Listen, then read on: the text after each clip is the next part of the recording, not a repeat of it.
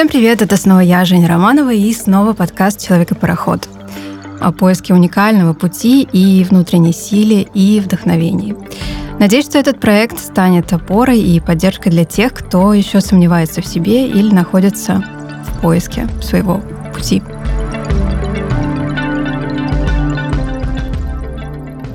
Я бы могла представить этого гостя как написано в Википедии, но мне этого делать не хочется. Я просто скажу, что сегодня у меня человек в самом полном расцвете сил. Mm. Михаил Григорьевич Шац. Здравствуйте. Здравствуйте. Человек в полном расцвете сил, и сразу так, Михаил Григорьевич. Это такое двойственное, в этом есть что-то. Но, тем не менее, спасибо. Это мое почтение. Да, спасибо большое. Михаил, как ваши дела? Такой Этот вопрос, вопрос да? который преследует меня уже где-то полтора года, и я пытаюсь на него ответить. Ну, я просто живу как-то пока какими-то короткими перебежками. Сейчас я в Тбилиси. И вчера вечером, и сегодня вечером вот у меня концерты, и мне доставляет, пожалуй, наибольшее удовольствие вообще все за последнее время. На концерты, встречи со зрителями после концертов, какие-то разговоры. В этом какая-то э, позитивная часть моей жизни. Я видела, какой у вас э, обширный, обширная география вашего гастрольного графика, насколько много стран и городов вы посетили за последний год, и насколько сильно отличается зритель в Европе, в Грузии, в той же, в Израиле и в России. Да, я еще в Америке был. На самом деле, э, мы же понимаем, что речь идет о русскоязычном зрителе, и отличаются эти русскоязычные зрители только тем, насколько давно покинули родину. Ну, то есть, насколько они оторваны от конкретной реальной сейчас актуальной повестки, насколько давно они оторваны, и насколько у них сильно чувство ностальгии, а насколько жизнь их бьет сейчас сильно. В общем, от многих факторов на самом деле зависит. И я пока не могу дать точный анализ всех зрителей, которые приходили ко мне. Они довольно разные и по возрасту, и по полу, и вообще по профессии, по обстоятельствам. А, но в целом то, что они приходят на концерты, показывает, наверное, то, что им важно услышать что-то на русском. Более того, еще идеально, что это, в общем, иронично смешное, а совсем хорошо, что а что и ездить никуда не надо за этим. Просто вышел, и вот тебе, пожалуйста, полтора часа какого-то отдыха. Но вы назвали такое слово, которое их всех объединяет, это ностальгия. Ностальгия, несомненно, присутствует в большинстве людей, которые ходят ко мне на концерты, но не у всех. Не у всех. Есть люди, давно принявшие этот поворот жизни, и более того, на данном этапе считающие, что это был правильный поворот. Угу. Есть и такие. А, я буквально на днях пересмотрела Тарковского, и для меня абсолютно по-новому открылось это слово «ностальгия». Я раньше употребляла его в абсолютно в разном контексте. Например, я услышала песню из своего детства, и я говорю, о, это ностальгия по детству. Или я вспомнила, как в прошлом году мы ездили отдыхать, и я говорю, о, это ностальгия. По сути, как и у Тарковского, ностальгия — это тоска по родине. Вы согласны с этим или для вас тоже какой-то иной смысл приобретает это слово? Ностальгия — это тоска по месту, по привычкам, по культуре, по моменту какому-то. Это все равно эмоция, большинство, которая составляет э, сожаление о том, что это нельзя повторить. В этом смысле это может быть связано не только конкретно с географией, но и с каким-то периодом жизни, с какими-то людьми, с какими-то обстоятельствами и так далее. А это чувство ностальгии, оно нам больше помогает в жизни или оно нас больше тянет в прошлое, стопорит нас в развитии, как вы считаете? На самом деле это чувство точно позволяет э, принять такой важный момент э, в жизни каждого человека, когда э, человек должен ценить то, что происходит с ним. И, собственно, ностальгия связана с тем, что это ощущение сожаления о том, что ты не ценил что-то должным образом. Это касается всего, и места, и отношений с человеком, или еще что-то. Возможность просто спуститься и пойти погулять куда-то. Ну, какие-то как большие важные вещи для человека, так и, собственно, наверное, просто какие-то бытовые маленькие радости, которые а, были всегда доступны, а вот в данный момент они стали недоступны, и ты ностальгируешь по ним. У меня примерно такое же сейчас сформировалось ощущение, что мне очень хочется хватать момент. Я очень много упускала в своей жизни, и мне хочется прочувствовать каждую секундочку, каждый момент и каждый глоток воздуха, который я... Ну, отлично. У вас не так? Ну, я переполнен сейчас моментом, если честно. Не могу сказать, что я легко переживаю все то, что происходит со мной.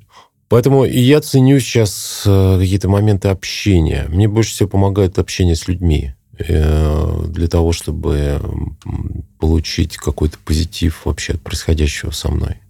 Чтобы найти не только позитив, ну, скорее, это даже общие слова.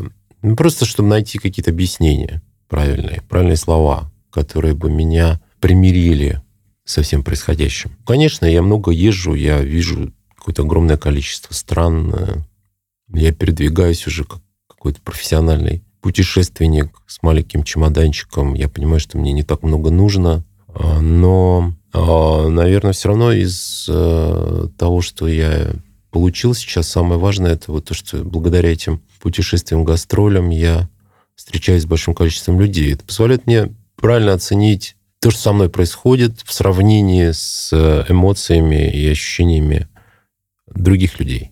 Э, я могу это сравнить, я могу понять это, я, я могу услышать какие-то истории, э, которые меня могут мотивировать или просто даже примирить с чем-то происходящим со мной.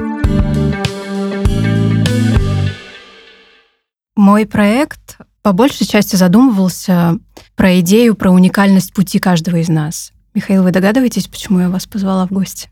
Да, я уже догадался, да. Может, не догадались слушатели, поэтому, может, пора уже им объяснить вообще все происходящее. Ну, да, правда. Многие говорят, и среди моих знакомых э, говорят о том, что вот, мне уже 30, мне уже там 35, 25, э, уже совсем поздно начинать то да сё и прочее. И мне действительно хотелось пригласить вас, чтобы поговорить э, с человеком, который кардинально изменил свою жизнь не в 30 лет, ну, скажем так, а чуть попозже. Да я не стесняюсь и... возраста. Вы можете говорить, мне 58 лет, я знаю это точно, и я вообще не стесняюсь этого. Это жизнь. Надеюсь, вы доживете до этого возраста. Очень вам желаю. И я к чему? Я к тому, что уж кому, как не вам, э, делиться своим опытом, в том числе и 25-летним, 30-летним, говорить о том, что момент не упущен, то есть никогда не поздно начать все заново. Мне хотелось бы поговорить о том, что человек, по сути, по своей ленив, и он всегда будто стремится к какому-то комфорту, к зоне комфорта. Но в то же время что-то внутри ему не дает усидеть на этом комфортном диване, что-то вот внутри его все равно куда-то устремляет. Угу. Или так не у всех? Не у всех. У меня не так. Мой пример немножко другой. Я выходил из зоны комфорта вынужденно и э, большей части своих передвижений по жизни. В целом, э, может быть, я в этой зоне комфорта вполне себя комфортно чувствовал. Хотя, конечно, внутренне иногда было ощущение, что что-то становится выхолощенной жизнь, слишком, слишком однообразной и слишком понятной.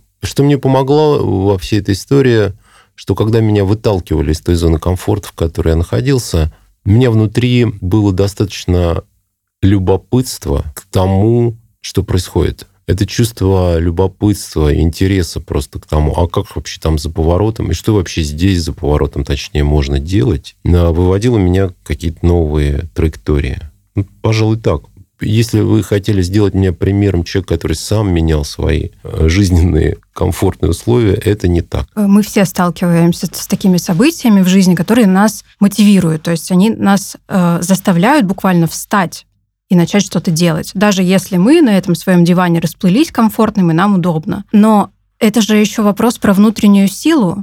У многих не хватает сил, чтобы что-то действительно делать. Многие смиряются с действительностью, говорят, ну, теперь вот так, поживем вот в таком... Ну, да, смиряются, да. Ну, я, я тут ничем не могу помочь людям, которые смиряются. Я, я просто вот не смиряюсь, и все. И у меня внутри есть какой-то движок, который позволяет мне не смириться с чем-то, который позволяет мне двигаться куда-то дальше. Я не знаю, как помочь людям, у которых нет двигателя ну, как бы их машина не поедет, конечно, без него. Вопрос там в какой-то закостенелости человеческой, человек склонен, да, прокрастинировать, ну, как-то что-то откладывать, не искать чего-то, Это и в его природе тоже существует. Хотя в его природе существует и абсолютно обратное, и противоположное. А, поэтому у меня нет, нет никаких рецептов людям, у которых нет желания двигаться куда-то, что-то искать, э, смотреть вокруг. Мне нечего им сказать. Просто смиритесь. Нет, нет, ну просто я, я же не могу посоветовать там а, пару-тройку упражнений на то, чтобы э, развивать э, стремление э, к движению. Ну, нет таких комплексов. Может быть, в йоге, на Бали где-то люди ездят туда, чтобы вот там подышать маткой, э, прочистить несколько чакр своих. И, может быть, это э, им помогает. У меня с Бали просто не сложились отношения, поэтому, поэтому, может быть, так иронично, сар- саркастично говорю об этом. Но это даже не география конкретного места, а это такой типаж людей. Не знаю я, каких упражнений нужно посоветовать людям, э, чтобы они занялись вот поиском себя не останавливаясь на одном себе, которого они нашли уже, с которым им уютно, комфортно, который предсказуем, который имеет одинаковый распорядок дня и так далее. Наверное, лучше обратиться к людям, которые точно попали в такие обстоятельства уже и думают о том, как им выжить и куда двигаться дальше. Вот скорее эти люди мне более интересны, чем э, люди, которые с чем-то смирились.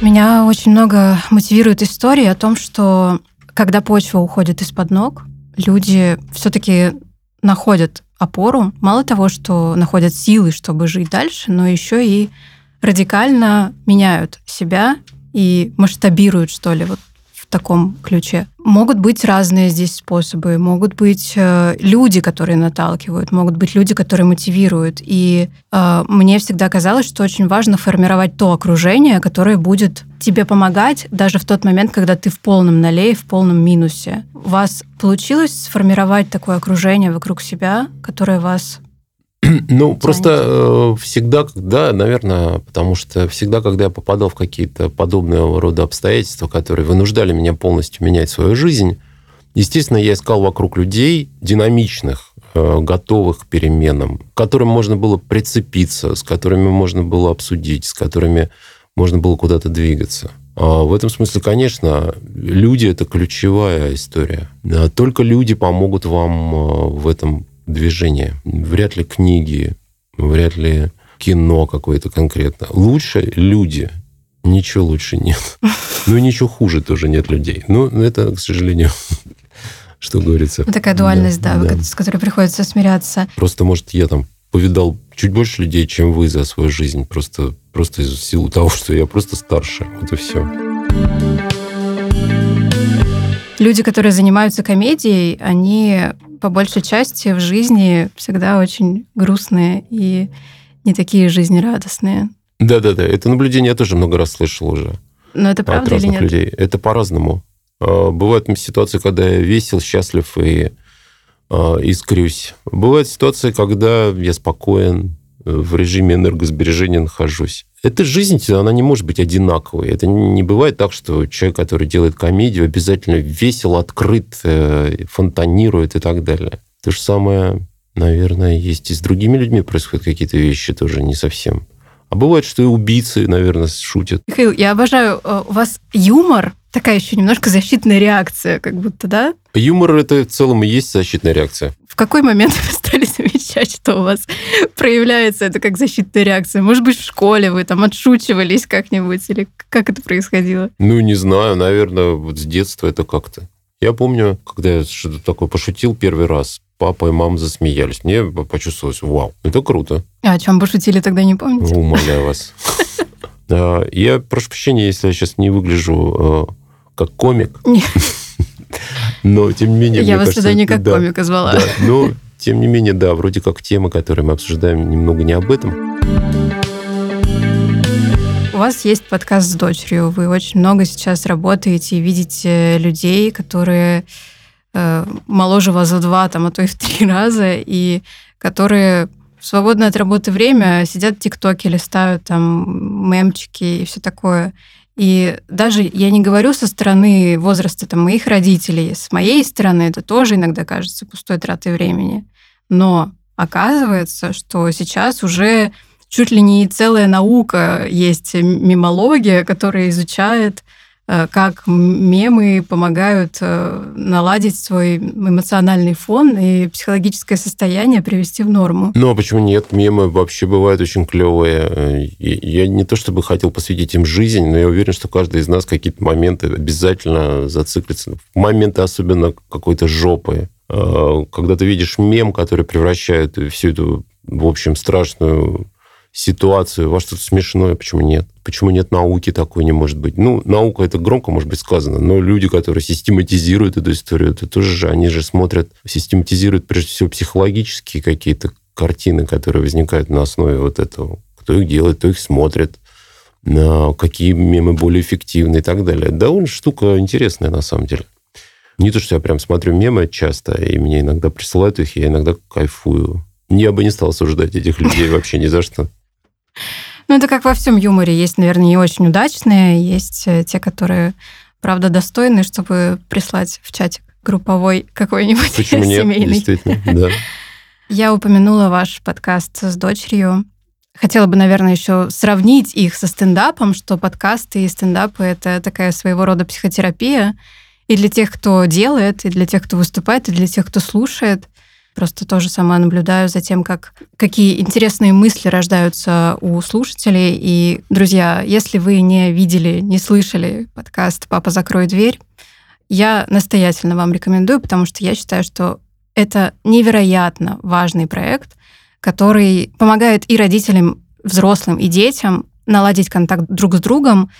Это такая битва поколений условно, да, но тем не менее мы чуть лучше понимаем наших близких. Да, спасибо за добрые слова. Ну, я тоже сначала, когда мы начинали этот проект, думал, что это будет битва. Но чем дольше, чем дальше мы заходим, э, вот сейчас уже начался третий сезон подкаста, тем больше это напоминает просто разговор, а не битву. Вначале были какие-то элементы битвы, но многие темы там быстро проговорили, и это все ушло. А сейчас просто разговор. Разговор э, там отца, дочери, и обязательно какого-то приглашенного гостя, который и так, и сяк бывает и на стороне дочери, и на стороне отца, или со своим каким-то взглядом на какие-то проблемы. Да и они тоже сами выкладывают массу проблем, о которых мы даже не знали вообще в целом. Потому что история отношения каждого ребенка и каждого родителя, она уникальна. Это вот отдельная книга каждая. У каждого есть что-то свое. Как вы думаете, если вы бы делали подкаст с сыном, это был бы совсем другой а, разговор? Это просто разговор э, с дочкой, потому что дочка Соня, которая там сейчас э, 24 года, она э, наиболее открыта и готова к таким разговорам. Потому что старший сын, на три года старше ее, 27 он вообще другой психотип. Он точно не станет об этом говорить вообще. Ну, это не входит в его взгляды на жизнь. Там, он э, может задать какие-то вопросы когда-то, иногда серьезные вопросы, иногда психологические, но выносить это на общий э, суд он точно не будет. Но он более закрытый человек просто. А поэтому здесь просто совпало, что Соня вот такая. Психотерапевты говорят о том, что отношения с отцом, они во многом определяют отношения с мужчиной в будущем. Да, да, многие говорят об этом. У меня просто тоже, как вы догадываетесь, есть отец. Понимаю, да. Это проблема. И я, конечно, очень многие разговоры примеряю и наши с ним взаимоотношения, где-то на непонимание, где-то на, на понимание, но с разных сторон. У меня сложилось впечатление, что отношения с дочкой это что-то, чему люди не, ну, не научены, что ли. Ну, то есть есть ребенок, он, оно как бы изначально бесполое вот существо, и с сыном более простые у отца выстраиваются всегда взаимоотношения, потому что они более рациональные, более материальные, угу. а с дочкой всегда это какой-то очень нежный и тактильный, такти, тактильный. Да, тактильный почему нет? И тоже тактильный, тактильный тоже, да. бывает, да. В общем, более аккуратно нужно устраивать как будто отношения с дочерью. В общем, здесь, конечно, важно понимать, что это все-таки женщина растет. Здесь, несомненно, какие-то вещи совершенно по-другому работают, э, не так, как с сыном. Маскулинность отношений э, папы и, и сына зачастую тоже перерастающая вообще какие-то разумные пределы. Здесь она вообще неуместна. Здесь надо с восхищением, с уважением, со всеми, в общем, э, атрибутами нашего отношения, ну, идеального отношения к женщине, конечно. Вы ощущаете, что скорости изменились? Что, например, там 20 лет назад жизнь текла не на такой большой скорости, как сейчас, что информационный поток не был таким? Конечно, информация просто стала в сотни, тысячи, миллионы раз больше. Мы знаем все вообще происходящее в мире практически, какую-то херню, какие-то важные вещи. Мы каждую секунду залезаем в телефон, мы видим это отовсюду вообще. Конечно, за счет этого у тебя просто в секунду времени стало просто в миллион раз больше информации о происходящем. И тебе кажется, что жизнь а, ускорилась. Жизнь идет ровно так же. Наше же знание о ней, о ней э, изменилось. Мы понимаем, что вокруг происходят миллионы событий. Мы понимаем, что происходит там на одном континенте прямо сейчас. Мы знаем, что происходит недалеко отсюда прямо сейчас. Мы видим это в прямом эфире. Ну, короче, да, от этого ощущение возникло, что все пошло быстрее. Я слышала, что за пять предыдущих лет э, человечество потребило и произвело информации больше, чем за предыдущие там все существование э, здравомыслящих людей, homo сапиенсов. Но я не знаю, так ли это, или это все-таки про ощущения. Вы можете в один день успеть э, узнать о, о судьбах и о событиях, произошедших на всех континентах, с, которые затронули ну, практически миллиарды людей, понимаете? Ну, она жизнь идет примерно так же же, но вы можете за один день узнать об этом, вы можете за один день э, перелететь с одного континента на другой, я не знаю. Вы слышите о каких-то сериалах, вы смотрите какие-то YouTube-шоу, вы читаете новостные каналы. Ну, вот вам и кажется, что жизнь-то вау какая. Ну, поставьте себя сейчас, я не знаю, ну, на место ну, не знаю, представьте себя в Тбилиси в 19 веке. Ну, что бы вы знали о происходящем в мире? Как бы вы воспринимали эту медленную жизнь провинциального города? Как бы вы... Вы бы хотели поехать в Москву, вы бы ехали две недели. За время, которое вы бы потратили на это, вы встретили бы, ну, 100 человек. За время пути собачка могла подрасти. Ну да, вы бы к 34 приехали. Еще я заметила, что любая новостная повестка, вот этот дум-скроллинг э, и просмотр новостной повестки, он у меня сейчас вызывает чувство недоверия со всех сторон. Ну, то есть я не доверяю до конца ни одной новости, которую я вижу. Да, понятно, это тоже присутствует у меня. Я пытаюсь сократить сейчас количество а каналов. Иногда они дублируют друг друга. Некоторые просто занимаются тем, что более трагично описывают что-то, более предвзято иногда. Поэтому я пытаюсь э, найти что-то такое, где мне был давали просто суть и без оценок. Ну, прикрутить. То есть я замечаю, что у меня сейчас критическое мышление, оно как будто усилилось, и я уже совсем не доверяю. Ну, э, это хороший знак. Я взрослею, я умнею. Ну, в целом у меня такое ощущение сейчас, что нет времени рефлексировать. Ну, то нет есть, времени будто... рефлексировать, наоборот, рефлексировать только остается. Рефлексия – это основная часть жизни. Только на рефлексии вы вообще можете строить э, свое дальнейшее отношение к чему-либо происходящему. А как без рефлексии? Если без рефлексии, то вы, похоже, тогда будете на телефон. Ну а что? Вот как будто время действий, да, пришло. Нет времени сидеть, рассиживать, а нужно действовать. Если вы знаете, что делать, действуйте. А вот если не знаешь? Не действуйте.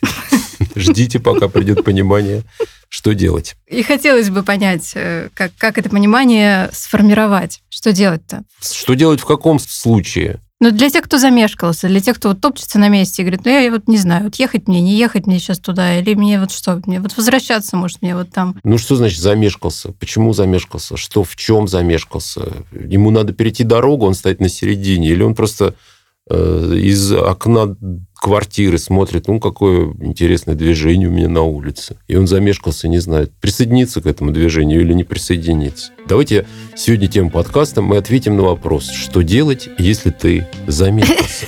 Друзья, Пишите нам, пожалуйста. Переходите, пожалуйста, по ссылке в описании к этому да, подкасту да. на мой телеграм-канал. Там мы поднимаем вопрос, что делать, если ты замешкался. И обсуждаем выпуск, разумеется. Ну и поставьте, пожалуйста, оценку прямо сейчас в Apple подкасте, Яндекс Музыке, ну и там, где вы слушаете наш выпуск.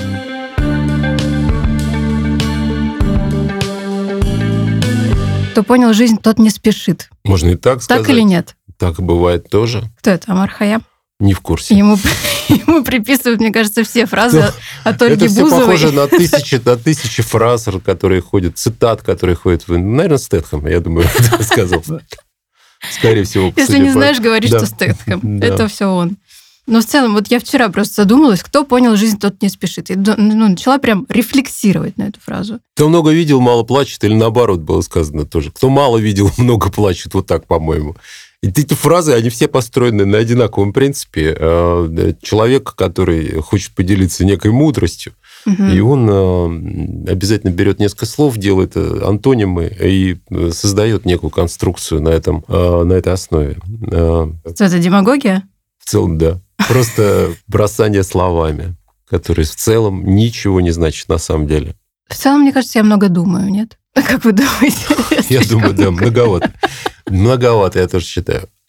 Но это приятно, что вы думаете. Слишком много рефлексирую, вот такое вот у меня впечатление. Я думаю о том, что существует понятие как цель, существует понятие как мечта. И многие их путают. Ну, то есть я мечтаю или у меня есть цель. Ну, то есть цель — это про какие-то рациональные, конкретные действия. А мечта, мечтать можно эфемерно о чем угодно. И вот как мечту в цель преобразовать, чтобы потом ее реализовать. Вот об этом я еще думаю.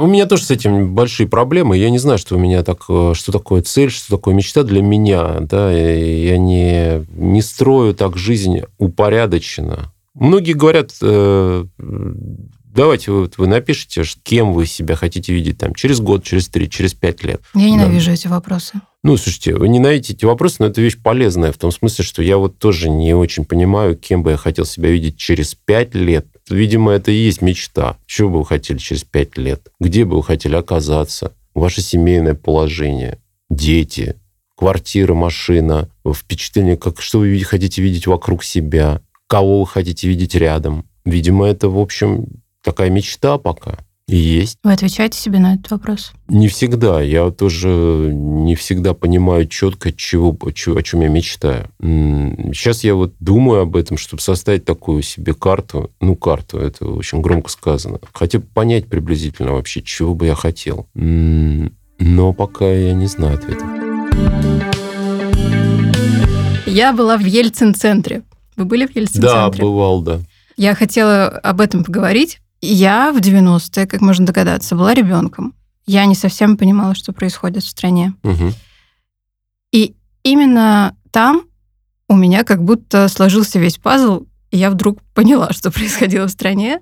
Я вышла оттуда с крокодилями слезами. Как ни странно, в общем, мы ходили туда с папой, и папа мой совершенно не понял моих эмоций. А, он не понял, почему я, меня так сильно это все растрогало. Про телевидение. Что меня накрыло в тот момент, когда я увидела зал с куклами, с откровенной журналистикой, которая стала появляться, где люди... Извините, я, это я скреплю. Я, прошу прощения у слушателей. Ну, ну это не то, что мое тело скрипит таким образом, но это стул, да, извините. Мы это не будем вырезать. Угу. И у меня как будто открылись глаза на тот момент. Вот это как раз-таки энергия открытой журналистики и того хаоса, что происходил, и вот это отражение того хаоса, что происходил в стране, оно как будто нашло вот такой выход. В куклах, в каких-то передачах, которые mm. смело говорили. То да, есть да, практически ничего не цензурировалось. Ну, mm-hmm. то есть, возможно, цензура была, но она была какая-то лайтовая, в отличие от того, что есть сейчас. Да. Mm-hmm. И вот мне больше, наверное, хочется поговорить с вами, как человек, который в тот момент находился внутри телевидения, Действительно ли это было настолько свободно тогда внутри? Или внутренняя цензура в вас, она была тоже сильна? Давайте начнем по порядку. Во-первых, меня э, удивила ваша реакция на 90-е. Вы должны понимать, что люди в 90-е жили по-разному. И я считаю 90-е самым ярким периодом в моей жизни. Это был период невероятных, совершенно непонимаемых сейчас возможностей ты мог оказаться кем угодно. Ничто бы не могло этому помешать. Это ты, ты мог заняться чем угодно. Ты мог думать что угодно. И ты мог свободно проживать эту жизнь. Несомненно, я прекрасно понимаю, что люди жили по-разному. И некоторые люди, особенно те, которые сейчас у власти, считают, э, ну, все, что они делают, это месть э, и э, реванш за то, что происходило в 90-е. Для меня 90-е были э, великолепным этапом жизни. Что касается телевидения, которым я жил, оно было абсолютно свободным. Абсолютно. Ну, сейчас это даже, ну, просто несравнимые вещи. Это просто разные планеты, вселенные, галактики, как угодно. Ты мог делать все, что хочешь, ты мог э, э, абсолютно говорить о чем хочешь, ты мог приносить просто какие-то невероятные бредовые идеи, которые могли на следующий день уже начинать сниматься. Ну, то есть э, абсолютная свобода творчества. А что еще может хотеть человек, который хочет заниматься творчеством? Только это сорян, я бы вообще не плакал после э, Ельцин-центра. Ну, вот это как раз возвращаясь к ностальгии. Да, ты испытываешь вот эти ощущения, они всплывают у тебя, ты вспоминаешь, как это было, какие люди были вокруг, какие люди ушли из жизни уже, какие люди стали, как они изменились, те люди, с которыми ты делал тогда, что с ними произошло сейчас, во что они превратились. Вы сказали про внутреннюю свободу, про творчество тогда. Да. Сейчас у вас это чувство есть? Конечно, я же делаю что-то, но просто ну, надо понимать, когда ты молод, когда вокруг тебя куча друзей, единомышленников, когда вокруг происходят невероятные вещи, э, и ты молод, опять же, повторюсь, это совершенно другое ощущение. Сейчас, ну, это тоже кайф, но это немножко другое.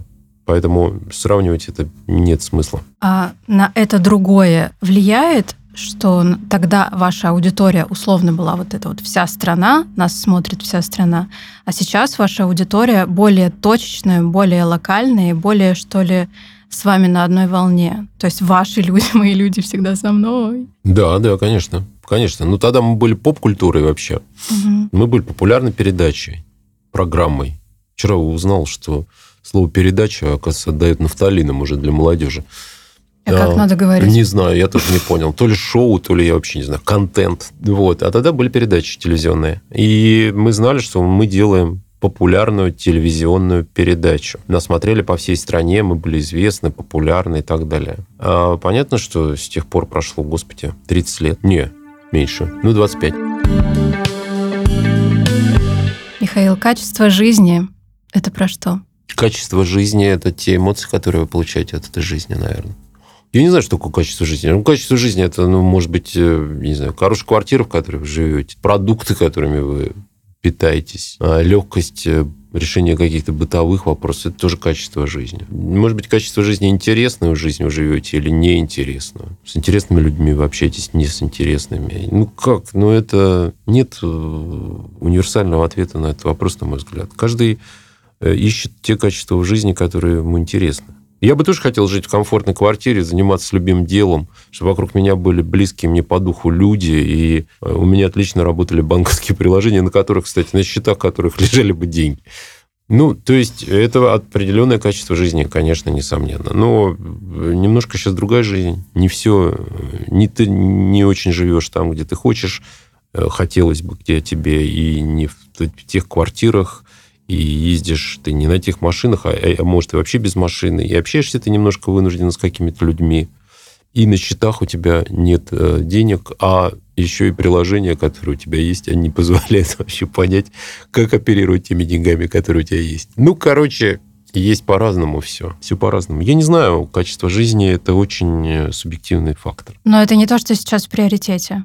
Не знаю, в приоритете вообще, наверное, поиск э, той жизни, к которой мы идем сейчас, которую мы ищем в связи с тем, что ну, я уехал из страны просто, чтобы было понятно. Я не знаю вашу историю, но я уехал из страны, и я живу в новой стране, я строю новую жизнь, и какой она будет, я еще не знаю. Такое трагическое лицо у вас сейчас. Жалко, что у нас не подкаст, не видео. Я да? просто, с одной стороны, хотела закончить на светлой ноте. А, но, светлая... но, но получилась она не совсем светлая, но оно как будто так и есть. А как? Ну, ну что обманывать себя тоже? Ну, да, мы проживаем сейчас, наверное, один из самых тяжелых э, поворотов в жизни. Ну, тут надо понимать, что это так и есть. Это тяжелая история, которую, с которой нам, э, видимо, придется жить до остатка. Ну, я не знаю, я-то... Ну, я надеюсь, что вы в свои там 33 сейчас можете рассчитывать на что-то. Моя 58 трудно на это рассчитывать, скорее всего. А с другой стороны, никто не знает. Но ну, построить какую-то новую жизнь сейчас надо, потому что самое неправильное в этой ситуации сидеть и ждать. Вот это вот неправильная стратегия. Ты должен работать, думать, представлять себе, чего ты, ради чего ты работаешь, что ты хочешь построить. И строить это, исходя из того, что ты здесь и сейчас проживаешь эту жизнь. Вот это оптимистический, мотивационный финал э, подкаста «Человек и пароход». Я немножко взял на себя роль ведущего. Спасибо, подписывайтесь. Да, но тем не менее. Михаил, вам удалось э, вот до конца и искренне выйти из этой стадии ожидания? А, нет, пока я не вышел еще. Я, я, я работаю над этим, потому что это очень волнообразная история. Она то отходит, то опять накатывает. Есть разные обстоятельства, которые способствуют там углублению этой истории или наоборот выходу из нее. Разному, по-разному есть. В один день вот так складывается, ты думаешь, уф, уф вроде что-то пошло, норм. А потом на следующий день вак, и ты опять на дне ну, условном дне. Еще ведь это же все зависит от того, как ты себе представляешь это. Я человек, как тревожный человек, я могу придумать себе там миллион всего просто на основе какого-то идиотского э, факта. Но в целом, да, действительно, все равно это вот прыжок вверх, падение вниз. Пока вот так. Но у меня нет четкого плана. Но я строю микропланы вперед на недельку, там, на две. Долгосрочное планирование точно не работает сейчас. Да, да, очень трудно. Хотя некоторые умные, светлые люди, наверное, занимаются. И закончим на этом. Михаил, я благодарю, что вы пришли. Я благодарю, что вы согласились. И, как я замечала, вы часто поддерживаете и начинающих подкастеров, и тех, кто начинает и YouTube-проекты свои. И я хотела поблагодарить вас от лица нас всех тех, кто просто вот начинает свои первые шажочки. Для меня это очень важно, потому что вы я для меня рад. очень важный, авторитетный человек, на которого я равняюсь, на которого я смотрю, наблюдаю, поддерживаю все ваши проекты и желаю вам успехов и желаю, чтобы ваше внутреннее чувство спокойствия и уверенности в завтрашнем дне, оно пришло как можно скорее. Спасибо большое, мне очень приятно. Удачи вам в ваших исканиях и э, проектах тоже. До свидания. Всем пока-пока.